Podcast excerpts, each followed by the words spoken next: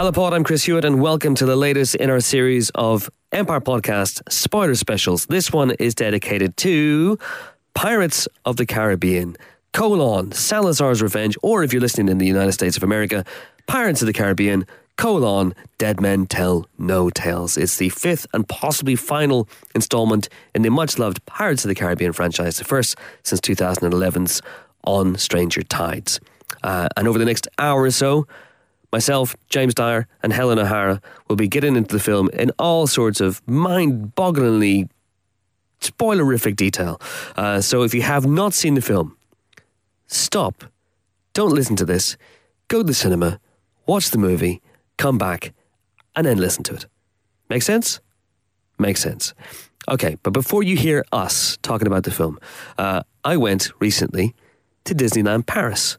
Uh, not just for shits and giggles, but to interview the directors of the film, Joachim Ronning, uh, who looks a bit like Jurgen Klopp, the manager of Liverpool Football Club, by the way, and uh, Espen Sandberg. Uh, and we spoke to them in great detail about the movie's many twists and turns, and they were a lot of fun. Uh, oh, and by the way, we started off talking about the movie's biggest revelation the presence of one Sir Paul McCartney. Enjoy.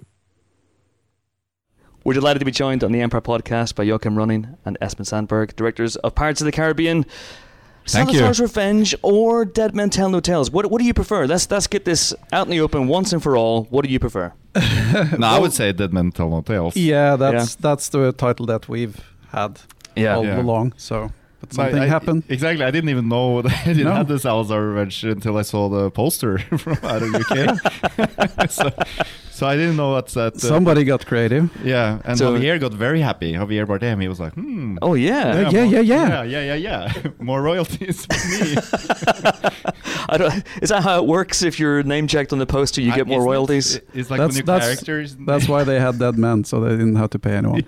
precisely, precisely. Um, but the uh, the the film, I, your Dead Men Tell No Tales, works nicely. It is it is a theme that is dotted and studded all the way through the movie. Is yeah, that- and yeah. it's al- it's also from the original ride at Disney. That's what they say as you okay, dive yeah, into so you the make the darkness first there. drop there. Yeah, They interesting. say "Dead Man tell no," and then they and then you drop into this. See, I haven't done it yet. Uh, we're here at uh, Disneyland Paris, and I haven't yet done the Pirates of the Caribbean ride. So. No, neither have we actually. We just arrived, so we're, we're gonna do it now. I think they closed it down for us. Oh, really? Okay. yeah. Oh, that's very nice. Yeah, Yeah. They, they didn't close it down for me. No, it's uh, they never. Usually they don't do it for us either.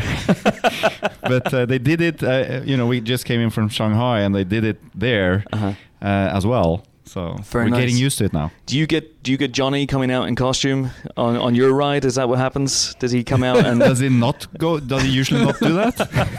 I think he does it every day now. It's, uh, he, he likes it. It's, it's something that's good for him. Um, I want to start. Uh, obviously, this is a spoiler special, so I want to talk uh, with the, the the big talking point of the movie. The one thing everyone's going to be talking about: Paul McCartney, oh yeah. yeah. No, what huge a, huge Beatles what fan. a what a treat to Yeah. to have him you know and to to work with him. It's a funny story because um you know as you know keith richard uh, was the played the, the, the jack sparrow's dad in the in the series of course. And uh, we ha- we had a scene for him. We were ready to go and then uh, he couldn't do it from scheduling. And we were shooting in Australia, and it's like you know it, it didn't work. So we sat down with with Johnny and uh, uh, you know made a made a very short list of uh, of potential substitutes because we really wanted it. You know, it was Yeah. it was something that the, I think you know the film could definitely be without it, but it's part of the it's part of the franchise. It's part of this universe that we we you, we give you these kind of treats. yes. Um, and uh, at the very top of that list that we made uh, was, of course, uh, Sir Paul McCartney. And uh, how do we get hold of him? And then Johnny like, oh, oh, I remember, I have, I have his phone number. You know, he went, and it's As you do. as you do. You know, you're they're in the same club uh, I'm apparently. I'm just checking my phone book. yeah, exactly. I don't have Paul McCartney's number. No, exactly, and neither do we. Um, and uh, he scrolled through it, and he started texting him, and uh, and he responded, and this went on for a couple of days, back and forth, and the the lingo became more and more piratey, and you know we Okay. we Yeah, yeah, realized yeah. that okay, we we got him, and and we were so thrilled, you know, to have him and and to shoot with him. Mm. Um, he was such a such a professional, such a prince, and Yeah. and such a great actor. yeah. Well, he hasn't acted since, if I'm right in thinking, Give My Regards to Broad Street, which is a movie that, Well- that put him off acting and everyone else. That's right. yeah, and before that was probably a Hard Day's Night, you know. Yeah, yeah. Uh, but you're right, and and and uh, he he uh, he loved putting on the the pirate stuff, and it, it- you know he put actually put on too much of it, and he changed his accent, and he you know, and we said no because we got very nervous that we wouldn't nobody would recognize him, Yeah. you know, they wouldn't Yeah. see, and it's now even now it's hard to. I don't think I mean half the the. The the room still don't see that is him. I think. Yeah. Um, so uh, no, we were so happy he, he does his Liverpool, you know, accent, and you know, it's it's just uh, uh, one of those moments on on this um, amazing journey. Yeah. And of course, he, he is at the moment, as as we're talking, people only know him uh, thanks to the internet as Jail Guard Two. And that's not the truth. That's not the truth. He is Uncle Jack. Can you, can Yeah. you talk about that? I mean, because obviously he was meant to be Captain Teague, and then you had to change it.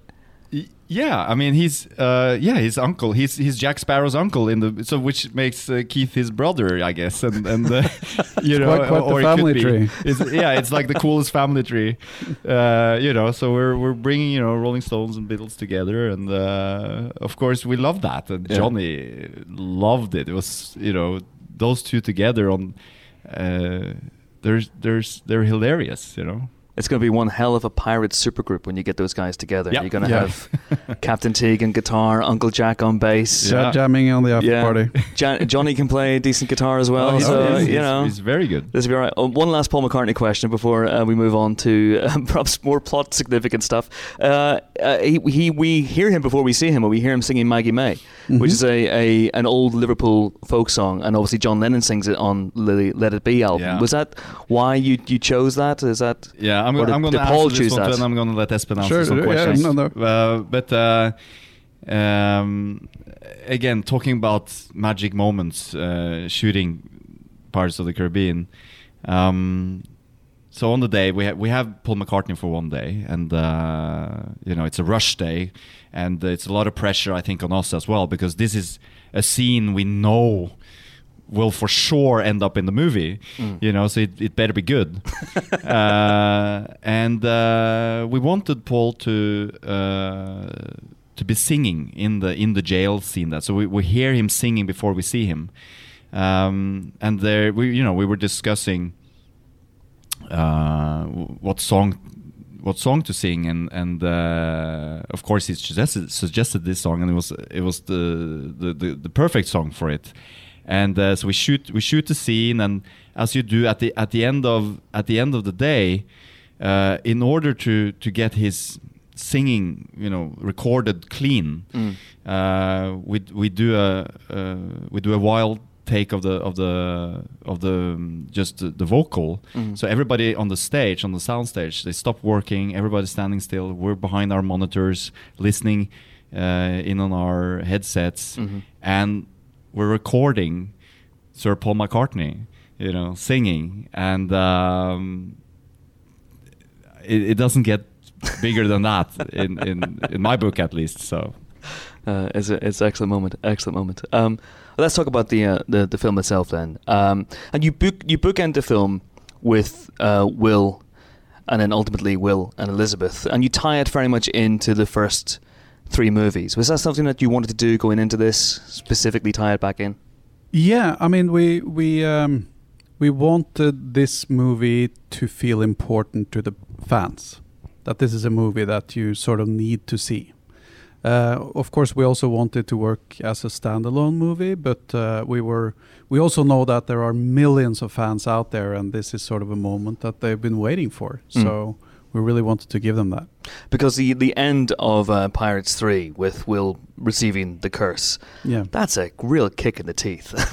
I Yeah. mean, so it's it's Yeah, it's almost yeah. a downer? It's it's a real downer Yeah. ending. Yeah. Um, but it was important to you then to give that character some resolution. yeah and to to see them together again you know Mm. to to bring the band back together and uh, you know we we were so we actually the original script didn't have that scene didn't have uh, Keira in it didn't have uh, elizabeth Swann in it and uh, we just realized as we moved along and starting shooting with uh, Orlando and uh, starting shooting his scenes, and then realizing that oh my god, we need to bring them back. We need to bring them back together. And and uh, as Espen is saying, I think a lot of people wants to to see them back together. And uh, so we asked Keira if she wanted to do it, and we were thrilled. And you know when she said yes, but you know she was shooting another movie in London, so we we moved the production to London for a day. and and shot them. You know, it was a and again one of those magical mo- moments where f- from for us being fan so the franchise seeing you know Will Turner and Elizabeth Swann hugging and kissing for a day. you know, it was amazing. Hello, Keira. Yes, we want you to come back. Uh, you got to kiss Orlando for a day. Yeah. yeah, and then just lying there Yeah, in bed. somebody has to do it. It's tough. It's tough. You're in. Okay, great. We'll come to you. It's fine. Exactly. Um, uh, did Keira take much persuasion, or was was she okay with with, with coming back? no, it was she- very smooth. Yeah. yeah.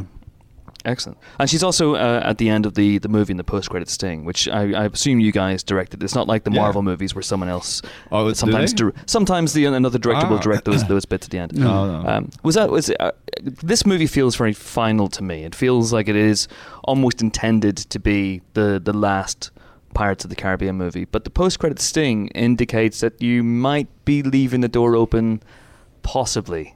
Shouldn't we? Well, you know, you, you know, Jack's still around. He still has the compass. You know, Yeah, he'll always be around. So we'll, we'll we'll see. We don't know what the future brings, and we'll see how well this movie does. But uh, Mm. yeah, we we we like those little treats. It's also a part of the franchise, and Mm. we, we thought it was cool. And so that's uh, presumably Davy Jones, p- possibly that we see at the end of the film. Can you uh, can you comment on that? I- oh yeah, I- is there a question? It's not. No, I'm just I'm just saying. I mean, you know, what's real and what's fantasy? yeah. What, you know, oh, you mean what like is- that? what is dream and what is what the is not? question. Oh, Yeah. that's right. That's right. That's the question. Was it a dream? we shall see in Pirates Six. Yeah. Davy Jones returns. Uh, working title. Uh, so. the, re- yeah, the revenge of Davy Jones. and the the, the movie uh, again, I don't. I'm not sure how openly uh, this is known at the moment as we're recording this, but uh, uh, Brenton plays obviously Will and Elizabeth's son, Henry Turner. Um, he's credited pretty much as Henry at the moment. I don't think people necessarily know that. Again, can you talk about that decision to to make uh, Henry Turner the, the, the focal point essentially of, of the movie, which is very much about fathers and sons and daughters and sons. And yeah, it is a sort of a family theme in in Mm. this movie too, and and we do know that there's a lot of families going to see this movie together, and uh, we want want it to work for for everybody. Um, but uh, it's also it was important for us to sort of go back to the way the first movie is made, where you have a a young couple that's sort of driving the story, and then Jack crashed the party, and where things start happening, and and we wanted the same kind of structure because we felt that that really works. Uh-huh. Uh, also because Jack doesn't really have an arc. You Okay, know, yeah. he's he He's- is the guy he is, and He's unchanging. He's unchanging. He's learned nothing. He's learned nothing at the end of the movie. At He's, the end of the uh, movie. he's the same guy. So, so you need that uh, uh, some some normal people Uh-huh. uh, in the middle, and then with all these crazy characters, and and yeah, we were very happy to get Brenton on board, and also Kaya Scodelario, obviously. Yeah. And- and At what point did you realize, uh, as the story developed, that not only was Henry uh, Will and Elizabeth's son, but that uh, Karina was Barbossa's daughter?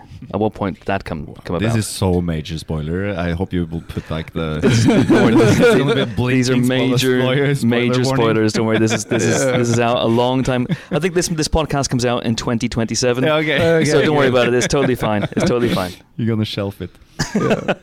yeah, no. Uh, as you say, it, it it is a strong theme in the in the movie, and I think that um, what we like about it, and uh, you know, is that a treasure is not necessarily always a casket of gold. You know.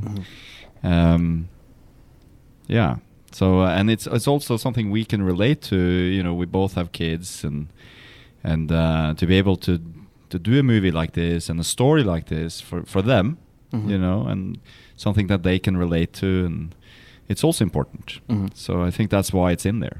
Was that a story point that you hit upon early, or was it something that happened fairly uh, late? it- no, it, it was very early, and then we've been working on it for a long time. But we we we love Barbossa Mhm. and uh, we know the fans do too. And we really wanted to give him a great arc and a great ending. And we felt that this was very powerful. That we meet him at the beginning of the movie, and he's a fat cat. He's got everything he ever wanted, but he's not happy. Mm. And I think there's a couple of reasons why he. I think he actually missed Jack Yeah. and uh, Black Pearl, of course, but also he. There, there is there is a treasure that he hasn't really found yet, and Mm. and he comes to realize that at the end of the movie, and and we feel it's a really beautiful story for him. Mm. And uh, is he completely unaware that he has a daughter? I mean, he is. It's it's news to him when he discovers, or no, he's because he's No. le- he left his daughter at the. Yeah. Yes, Yeah, so he- he, he- so he's yeah. aware of it, and I think that's also why he has maybe an emptiness inside Yeah. of him that he is aware of it, and you know that his his uh, There's vic- a- victory as a as the, the the king of all pirates now is is a hollow one. You know? Yes, of course. Yeah. Um, it's a very interesting decision as well to give Barbossa such an emotional send off, and of course, again, major spoilers, uh, an ending, uh, a definitive ending. Um, is it definitive? I mean, this is a character that we've seen He's- die before. exactly, he's died before. So we'll see, but uh, I, uh, yeah, we'll see. Yeah. We, we we can we we're not making all the decisions. Okay, okay.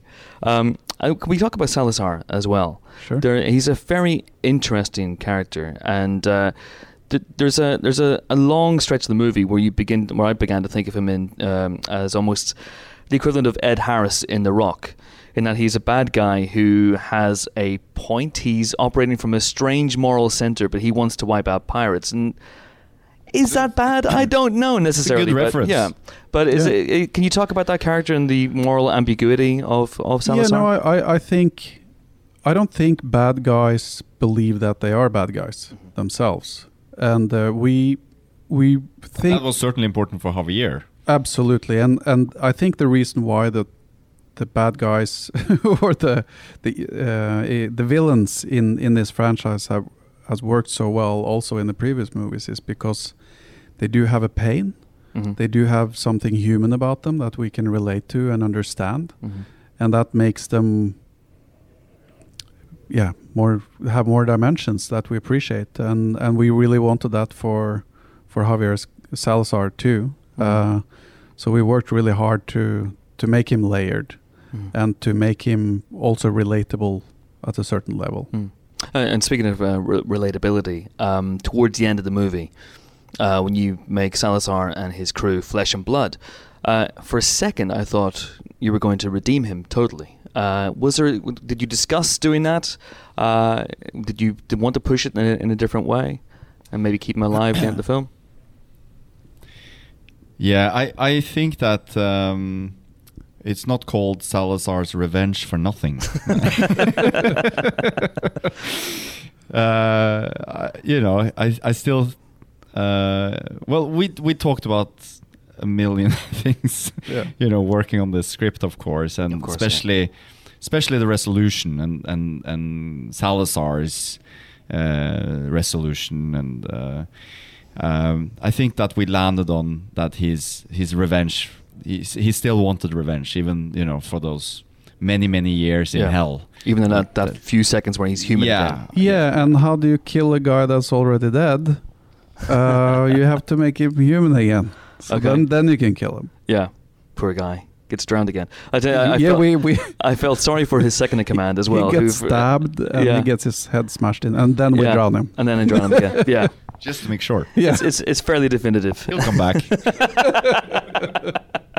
Salazar's uh, Revenge again. That's that's number seven, working title. Um, and uh, there's there's the the idea that runs all the way through. Obviously, the the MacGuffin in the movie is the Trident of Poseidon, and the the Mhm. opening image of the film is that sketch of Poseidon uh, with the Trident. Sure. Um, given how insane these movies have been in the past, was there talk at any point of having Poseidon himself appear?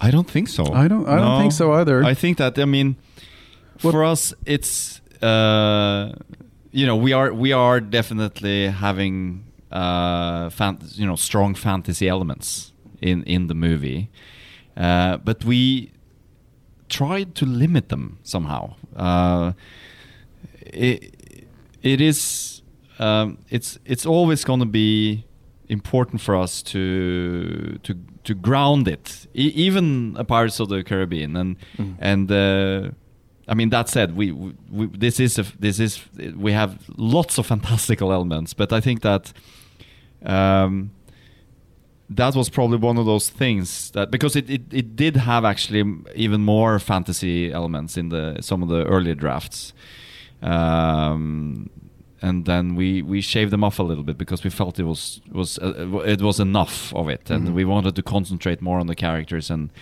and um, not make it too fantastical and, and not bring in Poseidon at the top of that you know as as a you know as the as the the final boss Oh, now you now you're in trouble. Here's Poseidon. Yeah, okay, I, I get that. Exactly. Um, the idea of the of the Trident of Poseidon, the idea of of curses being built into it, and uh, uh, can you talk about that and where that came from as the as the overarching MacGuffin? Well, well, I think that you know, making a Pirates of the Caribbean, uh, it's a blessing and a curse. no, no pun intended here, uh, because there's such a vast mythology Mhm. in the series, in the franchise itself, and so it's tricky. It's it's it's um, choppy waters uh, because at one on one side we need to honor that mythology and not step on anything that's already been promised or, or told or you know if there's a backstory for for certain things or, or characters um, you know and and there's been a lot of it it's like you know uh, 10 10 11 12 hours of film already Yeah, yeah, made. Um, and then at the same time it's important to to bring new mythology into the story.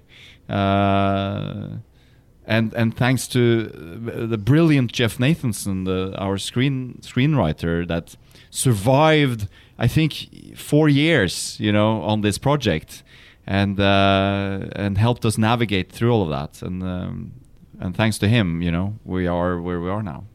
There's also the uh, the the idea running through the film of the, the map that no man can read, uh, that that Karina can read because obviously she's not a man. but um, there's the the ruby at the end when they reach the island. Uh, now, I read that that means that perhaps Barbossa had been there before. Is is that true, or am I misreading? Well, I think that uh, I mean he he takes the ruby from her from Karina, uh, or the monkey takes the ruby from Karina on the Black Pearl. So that's how that's how he has the ruby, and then um, uh, I think that again, having been a pirate for so many years, I think he's has an intuition. okay, so it's not it's not his necessarily. No, Or pick. may- think- maybe maybe Galileo Galilei was there. Okay, interesting. Yes. It was on his book. yeah, so I I think it's it's part of like you know um, a combination of that. Okay, interesting. Uh, and uh, just to talk about Jack as well, because you say Jack doesn't change. Is that is that uh, something that you guys wanted to uh, make sure happened in this film as well? He didn't change. He didn't learn from his mistakes. no, pe- people love Jack Sparrow. Yeah. and I think that they want Jack Sparrow uh, the way he is Mhm. uh, because he stands for something that we can't have, but we sort of love. You know, that kind of freedom, that kind of uh, to do whatever you want, and and it won't really have any consequences. Mhm. Um, but uh, we sort of at the same time wanted to learn more about him Mhm. and that's why we created this backstory Mhm. in the film. That was something that Joachim and I felt very strongly for, just to get a little peek into his his backstory and uh, and also give the audience something that they didn't know already. Mhm. And you you make a very conscious decision to tie in his his backstory, his origin, essentially with Yeah. with Salazar's Yes. origin. Can you elaborate on that? Yeah, uh, we we feel that uh, the revenge story uh, will, of course, be much stronger if we've been a part of it. Mhm. if we understand why uh, Salazar is so pissed with him. and uh, yeah, at the same time, learn something about how Jack became Jack the Sparrow. Uh, we we just thought that was really fun uh, and interesting, and and we wanted to see how it would play out. Mm. So and also with with today's technology, it's it's possible to do something like that. You know, we shot Yeah. that with Johnny Depp, and Wow. then uh, you know spent almost a year um, y- youthifying him, as we say. you know, bringing him back to Twenty One Jump Street. Yes. Jo- Johnny Depp. You know, Yeah. They, so they can remake it now. They can. they, they really can. It's it's scary. I, I I don't know whether you guys have seen Guardians 2 yet. no, I haven't uh, had the Kurt chance. Russell We've been in on the that. road. oh yeah. It's equally freaky. Oh, It's wow. it's we're we're at a very scary time right That's- now. It's yeah. uh, it's is it, I wonder if it was the same effects house. Which effects house did that Lola. work? Lola. Same same effects house. Yeah. amazing. They'll do well. All, all the all the actors can have comebacks now.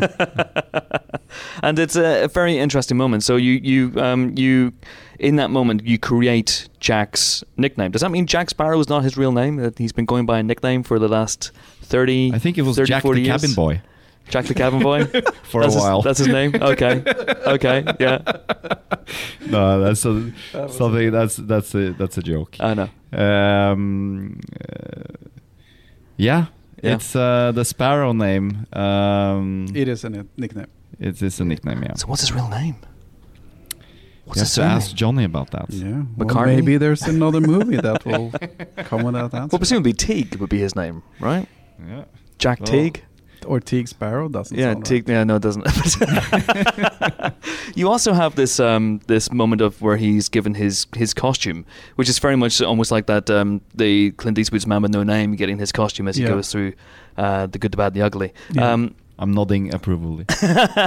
was that a deliberate reference? Was that your, your nod at that point? yeah, and uh, again, as Espen was saying, it's like it's so fun for us. At least, I mean, we're we're fans of the franchise as well, and I we just had so much fun with this, and you know, uh, showing where he got his his look, and Yeah. and uh, I also think it's a very sweet moment, you know, with his crew paying him tribute, and Mm. that's also where we start the movie, where after the failed bank heist, Yeah. where he expects them to give him tribute.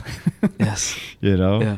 And then we go back to why he expects that. So- Yeah, and that the journey, his journey becomes a part of him, also in a physical way. It's Mm. it's really interesting. So it's part of creating the character, definitely. Absolutely. Um, you you start Jack though at probably his lowest ebb in the five movies. Yes. I mean, so even though he doesn't change, there obviously circumstances around him have changed, and there's almost a sense with, with Jack in this this movie that he is a tragic figure. He really doesn't want anything to do with what is happening. He is, uh, at some points, unaware of what is happening to him. He doesn't really have the connection with Salazar. He doesn't really remember him that much.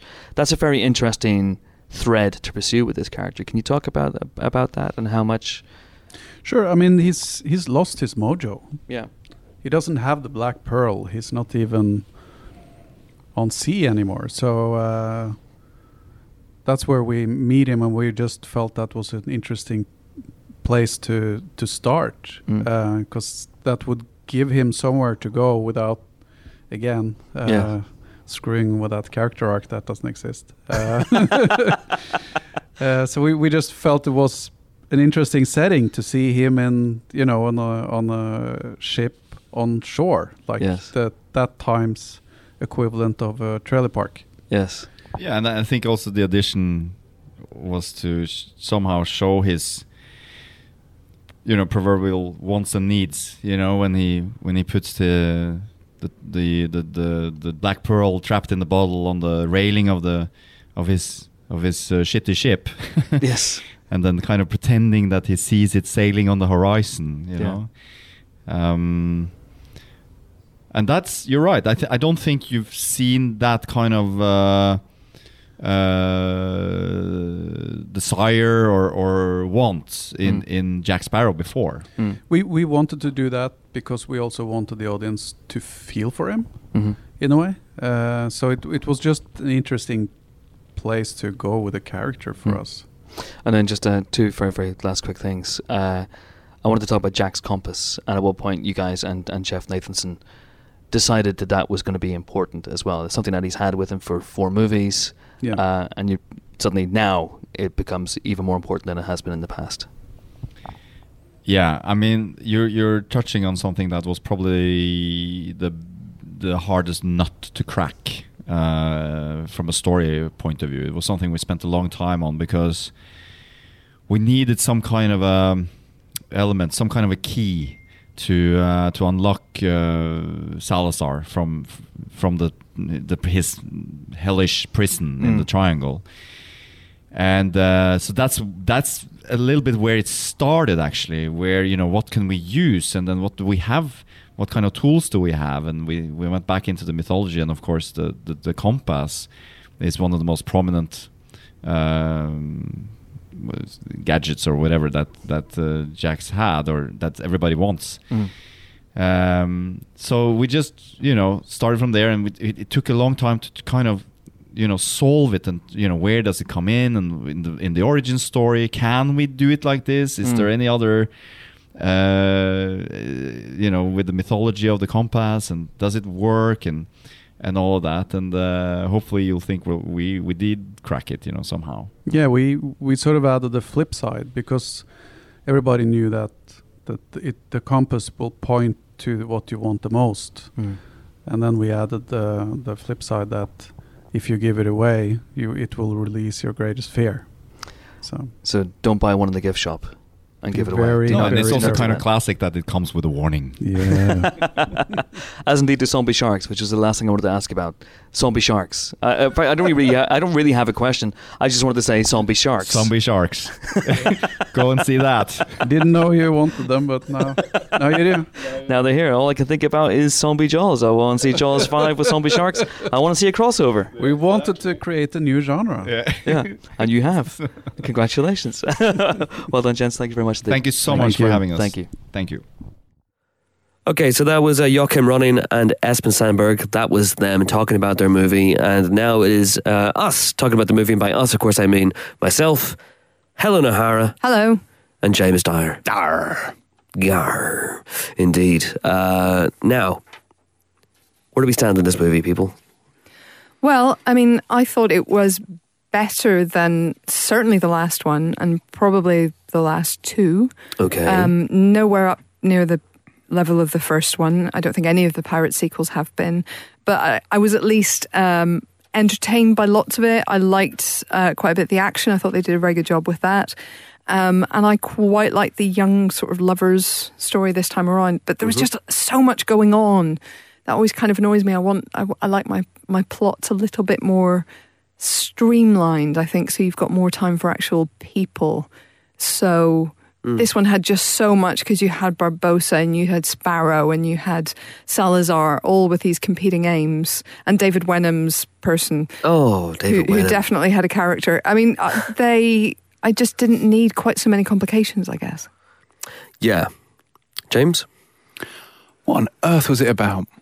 I have absolutely no clue. I followed at a distance, but it seemed very much to me the biggest problem with this film is it didn't have any internal logic whatsoever. Like it didn't. It, I mean, the compass MacGuffin was clearly they worked backwards to get that in there. like they clearly thought we need a way to get him out of this curse. And oh, he's got a compass. It's magic. Let's use that. Uh, so you've heard the interview then?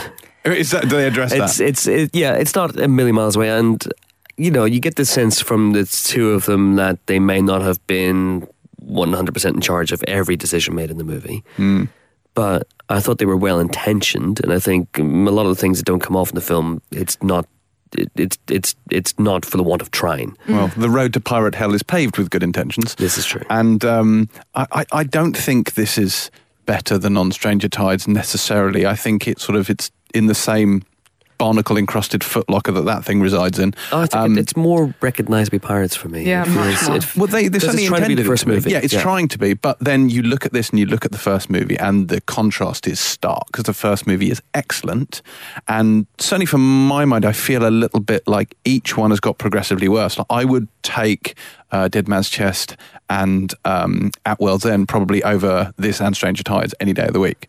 Um, but it's I mean it's all degrees by that point, isn't it? And I think the problem is it gets confused. The first one isn't hot on plot, the mythology isn't an essential part of it, but it's it keeps the things simple. It doesn't overcomplicate matters. And I think they've got increasingly Byzantine with you know the the pirate hearts and ghosts and curses and magic items and it's all this stuff they kind of twist themselves in knots whereas it was quite simple you know it was a ghost pirate uh, a ship zombies a monkey gold. Do you know what I mean? You didn't need to overcomplicate this. By this point, you've got a curse. You've got the Flying Dutchman, which is a curse. You've got a magic trident that does something telekinetic. I mean, there's so much in there. And then you've got a ghost pirate, except he's not a pirate. In fact, he hates pirates, but he is a ghost. And why are there so many zombie crew members just roaming the seas? Why is this a thing? It's very, very confusing for me. Yeah.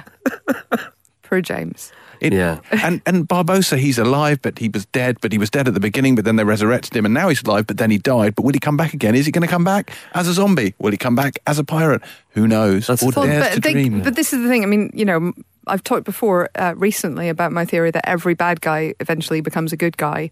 Um, it usually takes about three films. Mm-hmm. And well, it- what do you yeah. know? That's essentially what it did with him. Three films. He was, Yeah. yeah. Um, he actually not not just becomes a quite good guy. He gets a heroic death for God's sake. He does. Ridiculous madness. I just also Brenton Thwaites didn't really feel like he had a lot to do. I mean, you could cut him out of this film and quite happily, I would think, and it would, you know, toddle along nicely without him. I don't think you need him. Carlos Kai Scodelario, I thought was quite good. I don't think she had a great deal to work with, but I think she herself is good.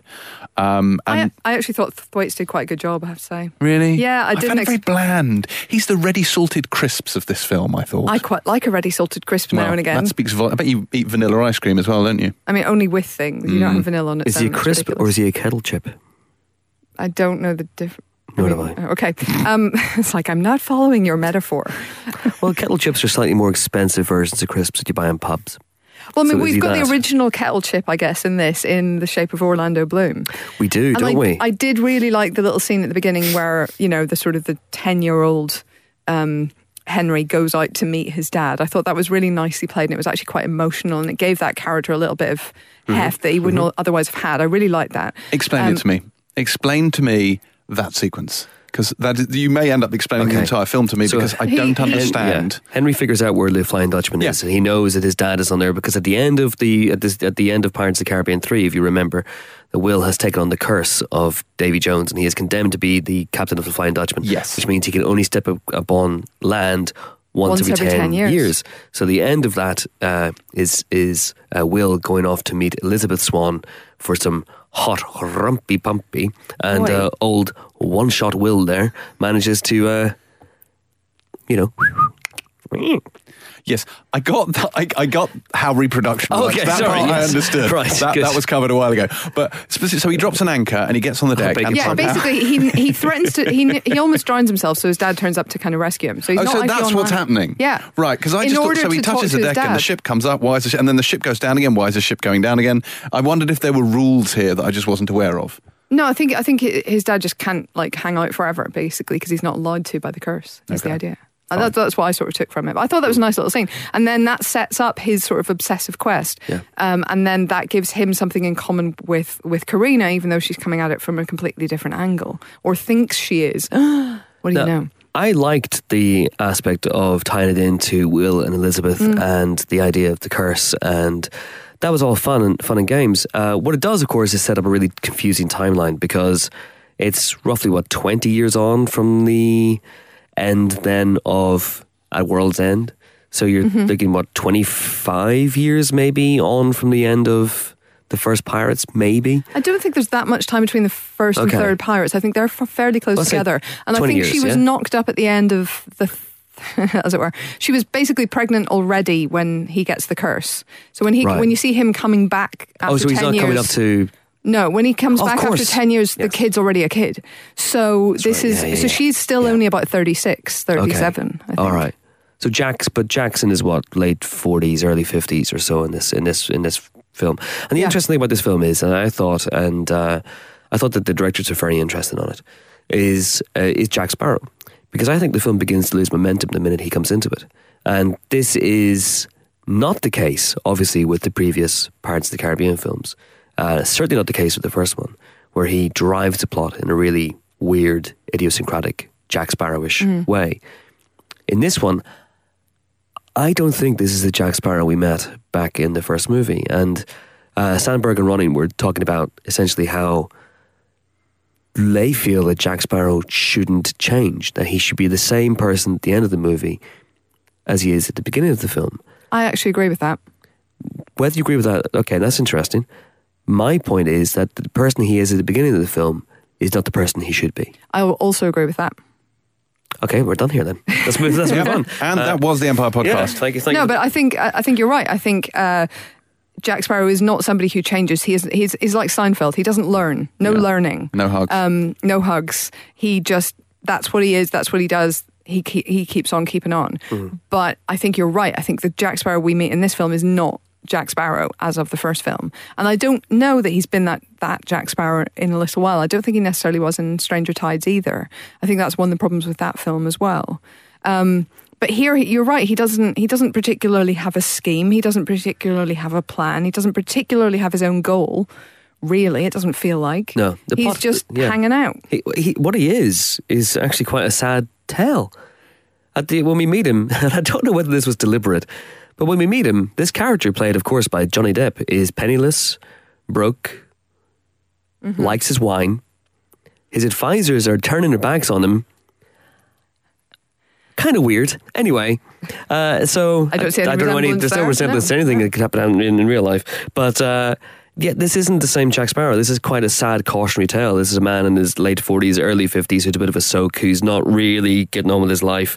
Uh, he's desperately questing after past glories, but he doesn't have the wherewithal to, to make it happen. And I felt a little bit sorry for him, to be honest.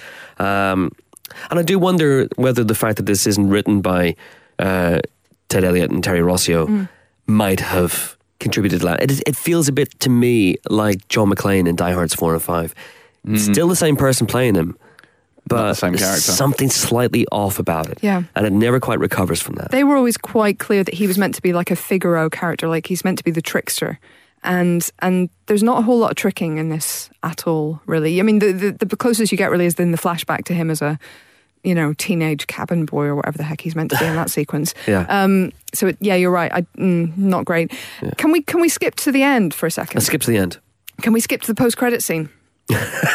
Of course we can. Um, because we're pretty clear that destroying the Trident of Poseidon has broken all the curses. yes. Why the buggering heck then Uh-huh. Yeah. do we see what appears to be Davy Jones as Shadow? What's up with that? Yeah. it's it's almost as if they haven't thought it through. I mean, but okay, but assuming they have, What remind me? What happened to Davy Jones at the end of At Well End? as you can see, we prepared for this he was, by rewatching all the parts. he was like super dead. He's dead. He's dead. so, So was maybe he- death was his curse, and it's now broken. No, and but he's like back. he was dead because his heart had been destroyed. So he was kept alive because his heart was in a box, basically. And if his heart, and then his heart was like his weak point. If somebody Yeah. actually stabbed the heart, then he'd die. And then they did, and so he died. But maybe. But here's the thing: if it is him at the end of the uh, post-credit sting, Well, who how does else he- has a beard that kind of has Well, yeah, tentacles? yes, and of course, you know, Ronning and Sandberg were basically like, "Oh, it could be, maybe, yes, it's him." But uh, w- why would he not? Why would he just disappear? Why would he just go to where Will and Elizabeth are sleeping, watch him like a really creepy pervert, and then just leave again? But leaving what was it, teeth or bits of his tentacles on the floor? Maybe, the, maybe he. Uh, anyway, I mean, like, no, Will and Elizabeth did, they were the ones to stab its heart with Jack. yeah. So, Well, like, yeah, that would be a reason to come for them. wh- but why not just kill them? Maybe he's about to, and then it just stops too soon. Maybe he only lives in the dream world now. Oh, Maybe good let's, let's think about that. Let's think about that. Maybe he's, like Freddy. He's like Freddy. All right. Let's not. Um, yeah, there's, there's a number of questions I have about things like Barbossa's timeline and, you know, the, redemptive arc. I quite like the fact that he had a redemptive arc. I mean, I know it's a little bit predictable, but Geoffrey Rush is a really good actor and he deserves something to, do in these movies. And I thought he brought it. it you know, I thought he sold it because it was introduced so late in the day. You kind of almost feel that Jack Sparrow is going to be revealed as her dad. And then the, the movie kind of goes, oh, well, Barbossa's here as well, uh, and makes it work just I, about. I think I, I think I always thought it was going to be Barbossa, but that may be because I'd read about an earlier draft of the script where it was openly Barbossa's Barbossa. daughter. So okay. yeah. I Um, do like Barbossa. Yeah, he's good. I just, He's I mean, he's fun. he also feels massively overused in this series. Like he was a, you know, he was the villain of the first one. He was Hmm. very much a supporting character, after that, and he he keeps kind of just clinging on to more and more screen time. Maybe it's just because everybody loves Geoffrey Rush, and I suppose I can't blame them. But He he does the best authentic pirate voice. I think that's his. Uh... oh, here's an interesting fact. Do you know why all pirates sound like they come from Bristol? because they all did. Well, well, funnily enough, that is actually kind of true, and I actually read up on this. During the golden age of piracy, it said on a website, which was almost certainly true, in the late 17th and early 18th century, many English pirates came from this region. Look up famous sea dogs from the era, and you'll find the birthplaces in Bristol, Devon, and Cornwall.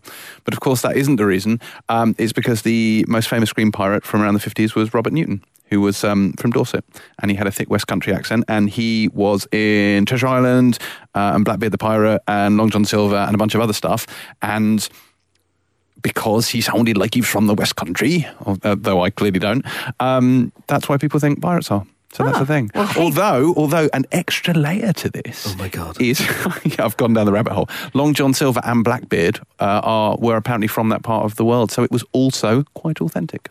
Can we make you walk the plank? You can. You That told me off for talking too much about Wonder Woman. I'm just My saying. God, I thought that was a really interesting yeah. fact. That- and that- and that- may be on my own. If you want to hear James tell uh, Helen off for talking too much about Wonder Woman, that's in a different podcast. that's in this week's regular podcast. Go and check that one out. Uh, okay, let's take some very, very quick questions from the, from the readers. I do sense a general disdain for this film, a general sense of apathy towards this film, uh, as evidenced by the fact we got very, very few questions. Literally, the first one was, and I'm not kidding, what's wrong with Johnny Depp? Oh, come on. Come on, we Um, don't have that long. Uh, this one's from Scott Clark. Where does the Paul team think pirates can go? Uh, it feels like this is just the same. It's bad pirates versus Captain Jack and the English cavalry get involved. I mean, where can I go? I mean, that it, it, it, I, I I was actually a little bit disappointed that there was a post credit sting. I'll be honest with you because it felt to me like this was an end. Yes, it, I, I agree. I, it, it all felt like, well, that's everything wrapped up. We can all go home now. And then they have that bloody scene. So uh, I, I was disappointed by that. I think if they're going to go on, they should try and do something a bit more interesting. I mean, Black Sails on TV at the moment has quite a lot of female pirates. That might mix things up a bit. Um, and I'm not just talking about the sort of the Penelope Cruz character last time, who was dreadful. Um, but, but where was she? Where was she this time? There's not even a mention of her. I mean, anyway, I just I I don't know where to go, but I would certainly try and restore the Captain Jack that we have vaguely heard about, and I would maybe have some actual treasure hunting or piracy. That might be quite cool. I think. Because I, I, I, I do get. I've spoken to a lot of people about this movie, and they they go, "Oh, Johnny Depp's doing Jack Sparrow again," and I think they've forgotten what he was like the first time. Hmm. 2003, what a breath of fresh air that character was. The guy was nominated for an Oscar for God's sake for that hmm. performance. He's amazing in that film, and he was so surprising, and so idiosyncratic, and so smart, and always a step ahead of everybody he was up against. And I just want that. that I want that guy back again. the problem is, Pirates movies are Jack Sparrow, but we've had enough of it. It's just not funny anymore. It's old hat now. I, I don't think there's much you can do with this franchise at this point to actually make it good. I really don't. Don't say hmm. that because then they'll try to reboot it. Please don't say that. well, isn't it? Orlando Bloom was saying that he thought that's what the plan was going to be. Uh, that they were going to try and re- but just don't do it. Just let, let it die. Do something else. There are many, many other rides at Disney World. Pick one. Space It's Mountain, a the movie. small world, well, yeah. Did anyone think it was weird that Jack didn't go on shore to say hello to Will and Elizabeth? I mean, I know that you know, they they shot it in England. He didn't come over. I think that's the main reason. Yeah, he had his dogs Pistol and Boo on the ship with him. He couldn't bring him in. uh, Fari uh, asks, uh, "Why doesn't Keira Knightley speak? What's that about?" Oh, I don't know. It's a legitimate question. Would they have had to pay her more? Is there like a, is there a That's my contractual thing genuine there? feeling in that. Yeah, that uh, you know, yes. And also, she can only say, as we know, "My name is Domino Harvey." So I'm a, I'm a bounty bounty hunter. I'm a bounty hunter. uh, where was Bootstrap Bill? Uh, where is he? Where's Stellan Skarsgård? Give us Stellan Skarsgård, you monsters. okay. That was from Chris 80, by the way. that wasn't just me randomly saying something. Uh, all right. Uh, a lot of the questions we got sent in are people saying, should they call it a day? Uh, I got a number of variations, sadly, because I don't think this film's a bad film. I think it's it's it's okay. You know, it's fine in places. It goes off the rails in others. Uh, we got a lot of people saying, why? Simply. And the question, the answer to that, of course, is that the last one made over a billion dollars. Cha-ching. Yeah. Yeah, and uh, they were hoping to do the same with this one. It doesn't look as if they're going to, but uh, there you go. Should we talk about Paul McCartney? Uh, Timo Matt asks, as Keith Richards and Paul McCartney are pretty good on guitar and bass, which aging drummer should join them in Pirates 6? My vote goes to Ringo Starr. I mean, that would make sense, wouldn't it, James? Do, how many drummers do you know, James? Okay, how about all of the Spinal Tap drummers as ghost pirates? Just exploding on, on air. Just, you know, It'd boom, amazing. boom, boom. Uh, Ringo's the obvious choice, isn't it? Yeah. Yeah? Lovely Ringo. James, do you, can you name a drummer? You're Yes. looking at me with such an air of Yes. panic. M- Mis- Mr. Drums, the drummer from the band that I like.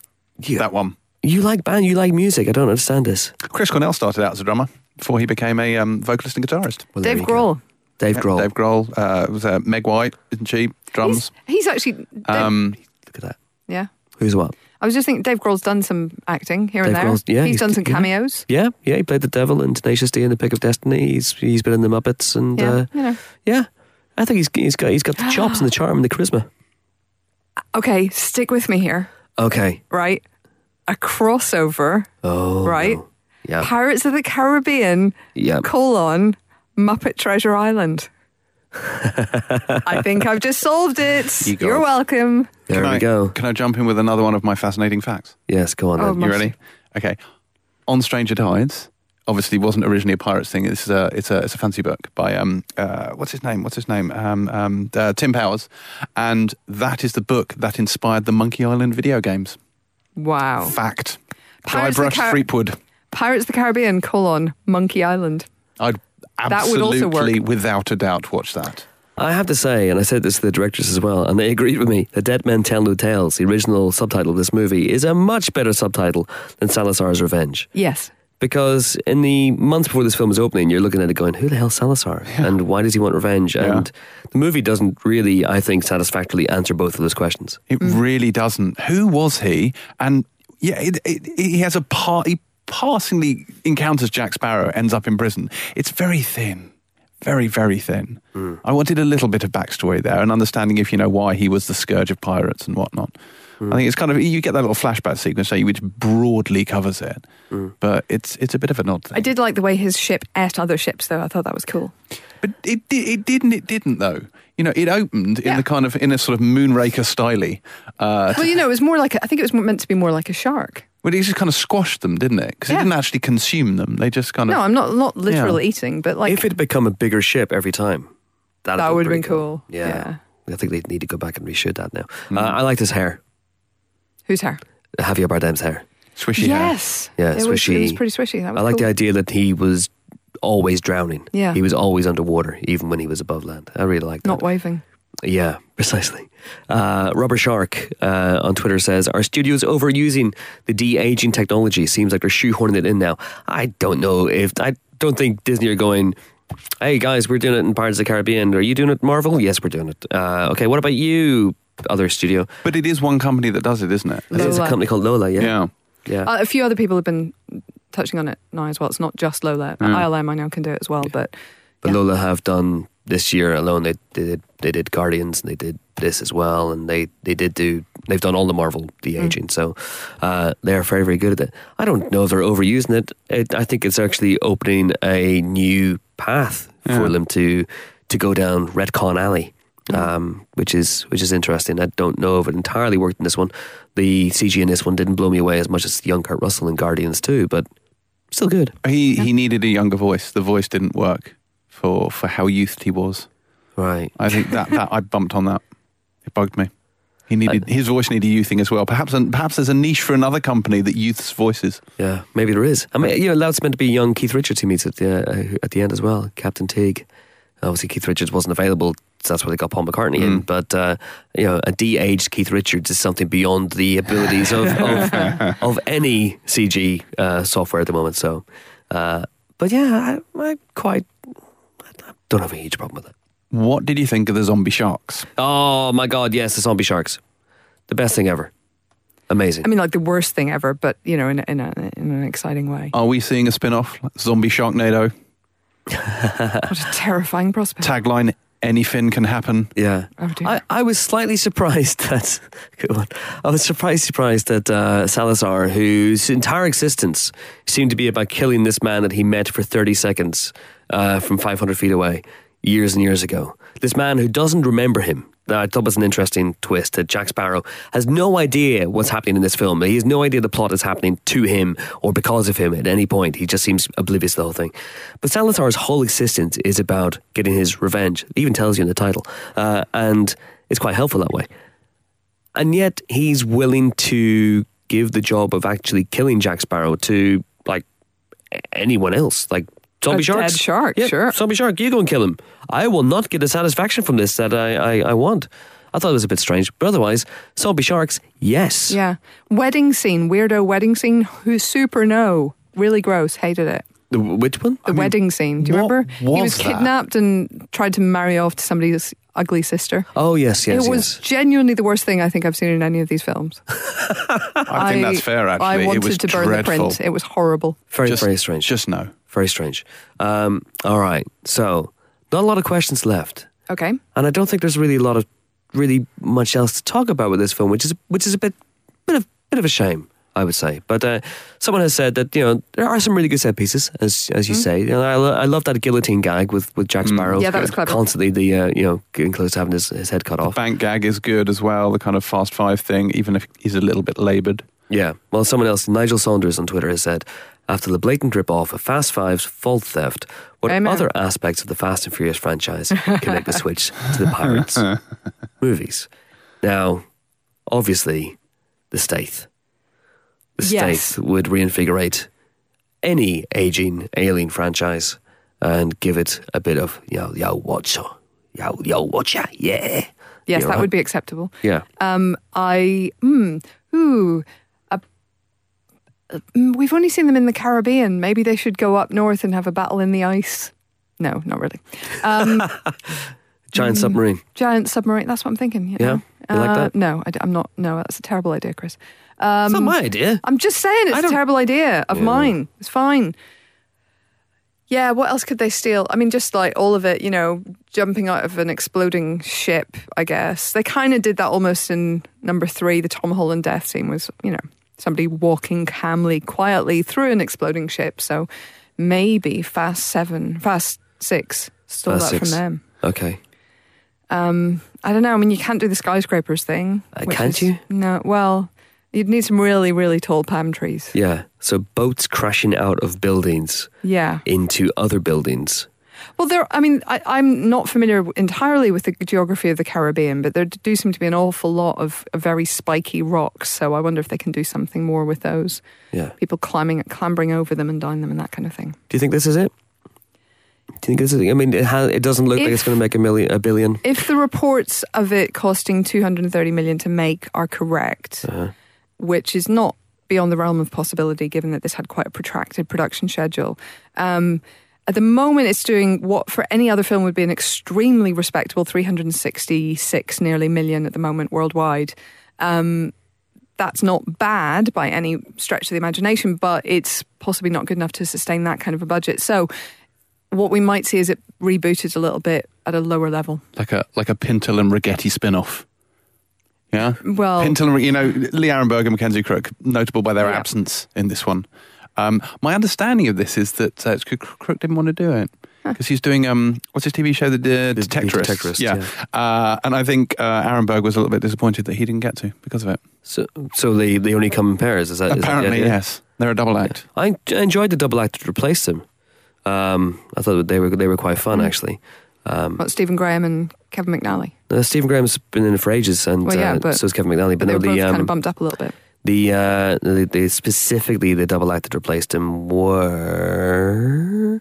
Oh, by the way, Bruce Spence is in this movie, which surely further cements his claim to be the box office champ of all time because now he's been in Star Wars, in? Lord of the Rings. He is the guy, Mayor Dix. You know, the guy that. Jack Sparrow wakes up in the in the safe with the guy, and he goes, "Oh, that's my wife! Oh no!" I missed that. Yeah, so that's Bruce Spence, and he's been in Mad Max and all sorts of stuff, and uh, so he's been in loads and loads of movies that have made lots and lots of lots of money, which is uh, which is lovely for him. Because there were two guys. One of them was from like Playaway or Playdays or something like a TV show I used to grow up watch growing up as a, as a kid, and they were like the two buffoonish pirates who were brought in to replace Mackenzie Crook and what's the other guy's name? Uh, Lee Arenberg. Lee Arenberg.